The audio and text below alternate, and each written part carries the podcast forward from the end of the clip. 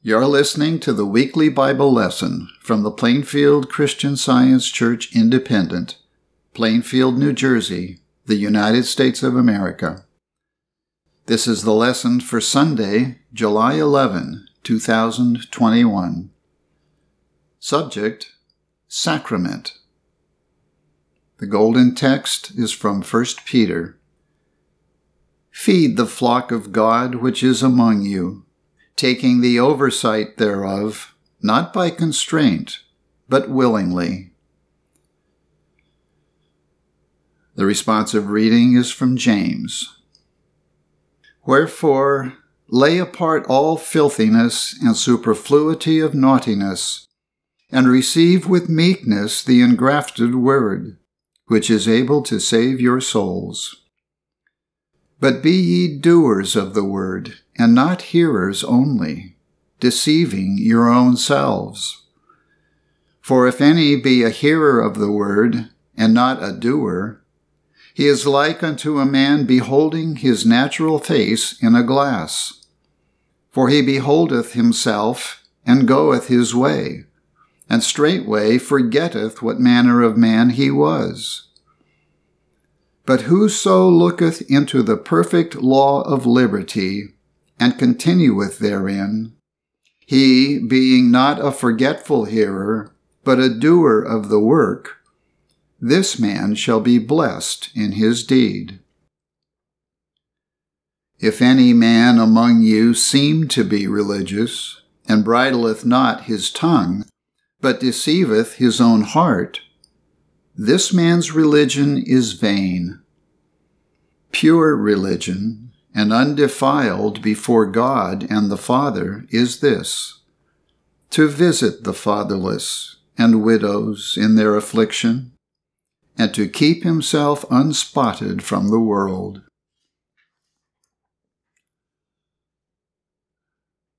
I will read from the Bible. Matthew and it came to pass, as Jesus sat at meat in the house, behold, many publicans and sinners came and sat down with him and his disciples. And when the Pharisees saw it, they said unto his disciples, Why eateth your master with publicans and sinners? But when Jesus heard that, he said unto them, they that be whole need not a physician, but they that are sick. But go ye and learn what that meaneth. I will have mercy and not sacrifice. For I am not come to call the righteous, but sinners to repentance. At that time, Jesus went on the Sabbath day through the corn, and his disciples were an hungered and began to pluck the ears of corn and to eat. But when the Pharisees saw it, they said unto him, Behold, thy disciples do that which is not lawful to do upon the Sabbath day. But he said unto them, Have ye not read what David did when he was an hungered, and they that were with him? How he entered into the house of God and did eat the showbread, which was not lawful for him to eat, neither for them which were with him, but only for the priests? Or have ye not read in the law how that on the Sabbath days the priests in the temple profane the Sabbath and are blameless? But I say unto you, that in this place is one greater than the temple. But if ye had known what this meaneth, I will have mercy and not sacrifice, ye would not have condemned the guiltless. For the Son of Man is Lord, even of the Sabbath day. And behold, there was a man which had his hand withered. And they asked him, saying, Is it lawful to heal on the Sabbath days? That they might accuse him. And he said unto them, What man shall there be among you that shall have one sheep, and if it fall into a pit on the Sabbath day, will he not lay hold on it and lift it out?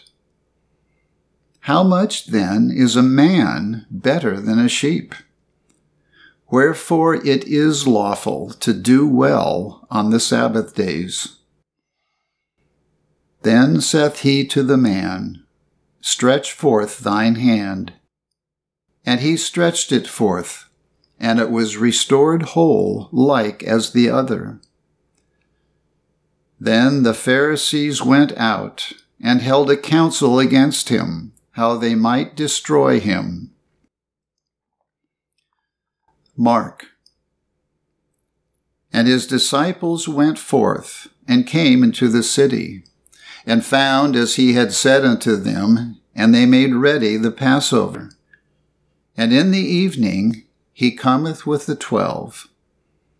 And as they did eat, Jesus took bread, and blessed and brake it, and gave to them, and said, Take, eat, this is my body. And he took the cup, and when he had given thanks, he gave it to them, and they all drank of it. And he said unto them, This is my blood of the New Testament, which is shed for many. Verily, I say unto you, I will drink no more of the fruit of the vine until that day that I drink it new in the kingdom of God. John. And he, bearing his cross, went forth into a place called the place of a skull, which is called in the Hebrew Golgotha, where they crucified him after these things, Jesus showed himself again to the disciples at the Sea of Tiberias. And on this wise showed he himself. There were together Simon Peter, and Thomas called Didymus, and Nathanael of Cana in Galilee, and the sons of Zebedee, and two other of his disciples. Simon Peter saith unto them, I go a fishing. They say unto him, We also go with thee. They went forth and entered into a ship immediately, and that night they caught nothing. But when the morning was now come, Jesus stood on the shore. But the disciples knew not that it was Jesus. Then Jesus saith unto them, Children, have ye any meat? They answered him, No. And he said unto them, Cast the net on the right side of the ship, and ye shall find. They cast therefore, and now they were not able to draw it for the multitude of fishes. As soon then as they were come to land, they saw a fire of coals there and fish laid thereon, and bread. Jesus saith unto them, Come and dine. And none of the disciples durst ask him, Who art thou? knowing that it was the Lord.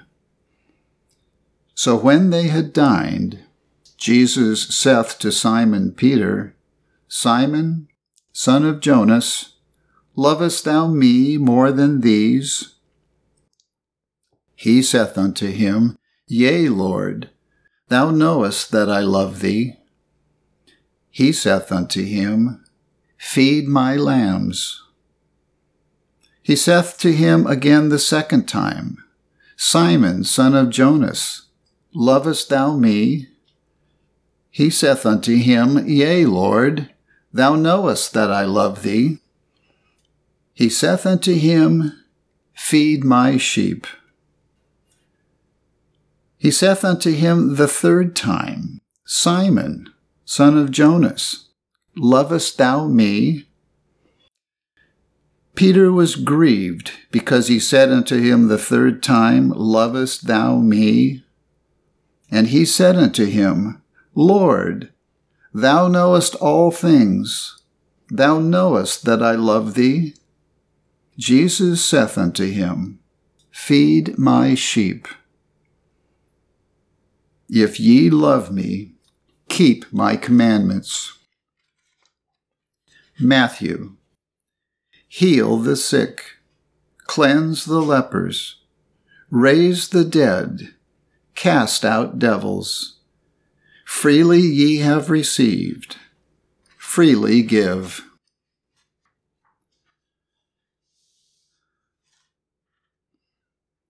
I will now read correlative passages from the Christian Science textbook, Science and Health with Key to the Scriptures by Mary Baker Eddy. Jesus of Nazareth taught and demonstrated man's oneness with the Father, and for this we owe him endless homage. His mission was both individual and collective. He did life's work aright, not only in justice to himself, but in mercy to mortals, to show them how to do theirs, but not to do it for them, nor to relieve them of a single responsibility.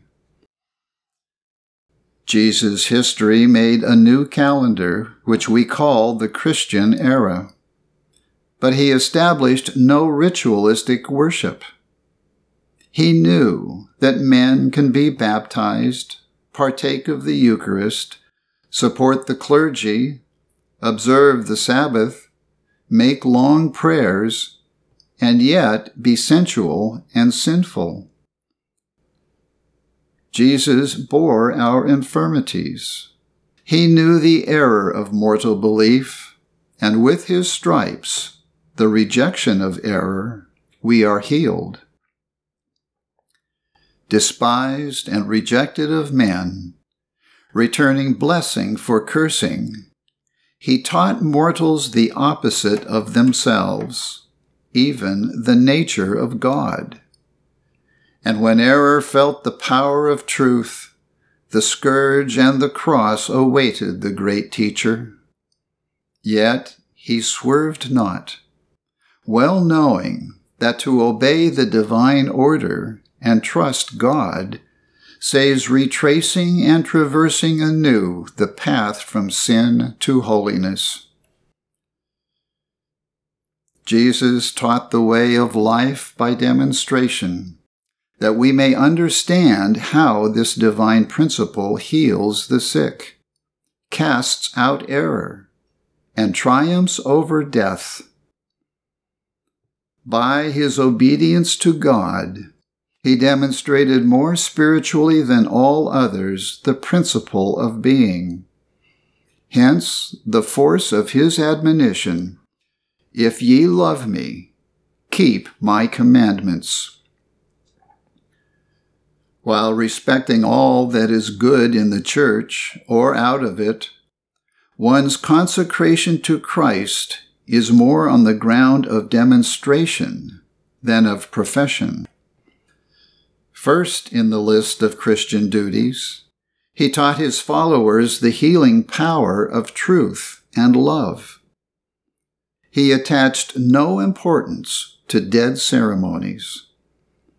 It is the living Christ, the practical truth, which makes Jesus the resurrection and the life to all who follow him indeed obeying his precious precepts, following his demonstration so far as we apprehend it, we drink of his cup, partake of his bread, are baptized with his purity, and at last we shall rest, sit down with him in a full understanding of the divine principle which triumphs over death.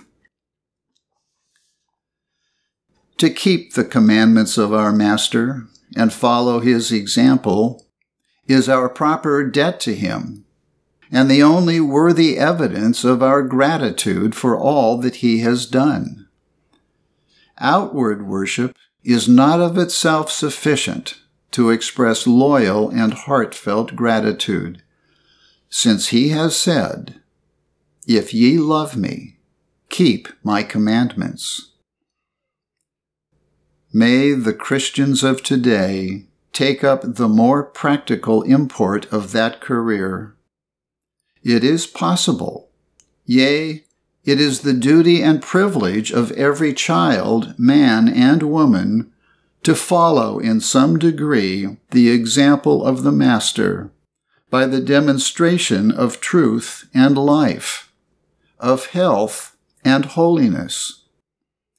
Christians claim to be his followers, but do they follow him in the way that he commanded?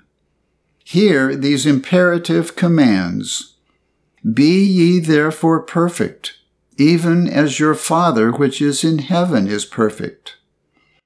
Go ye into all the world and preach the gospel to every creature. Heal the sick. If all who ever partook of the sacrament had really commemorated the sufferings of Jesus and drunk of his cup, they would have revolutionized the world. If all who seek his commemoration through material symbols will take up the cross, heal the sick, cast out evils, and preach Christ or truth to the poor, the receptive thought, they will bring in the millennium. Our baptism is a purification from all error. Our church is built on the divine principle, love. We can unite with this church only as we are newborn of spirit, as we reach the life which is truth, and the truth which is life by bringing forth the fruits of love, casting out error, and healing the sick. Our Eucharist is spiritual communion with the one God. Our bread, which cometh down from heaven, is truth. Our cup is the cross.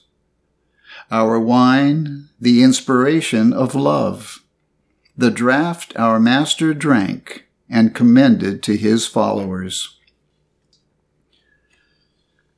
The divine must overcome the human at every point. The science Jesus taught and lived must triumph over all material beliefs about life, substance, and intelligence, and the multitudinous errors growing from such beliefs. Love must triumph over hate. Truth and life must seal the victory over error and death. Before the thorns can be laid aside for a crown, the benediction follow, Well done, good and faithful servant, and the supremacy of spirit be demonstrated. who is ready to follow his teaching and example. All must sooner or later plant themselves in Christ, the true idea of God. That he might liberally pour his dear bought treasures into empty or sin filled human storehouses was the inspiration of Jesus' intense human sacrifice. In witness of his divine commission, he presented the proof that life, truth, and love heal the sick and the sinning, and triumph over death through mind, not matter. This was the highest proof he could have offered of divine love. Truth's immortal idea is sweeping down the centuries gathering beneath its wings the sick and sinning. My weary hope tries to realize that happy day when man shall recognize the science of Christ and love his neighbor as himself.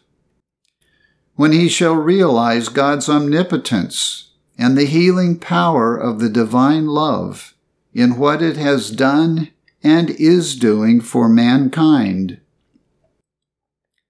The promises will be fulfilled. The time for the reappearing of the divine healing is throughout all time. And whosoever layeth his earthly all on the altar of divine science drinketh of Christ's cup now, and is endued with the spirit and power of Christian healing.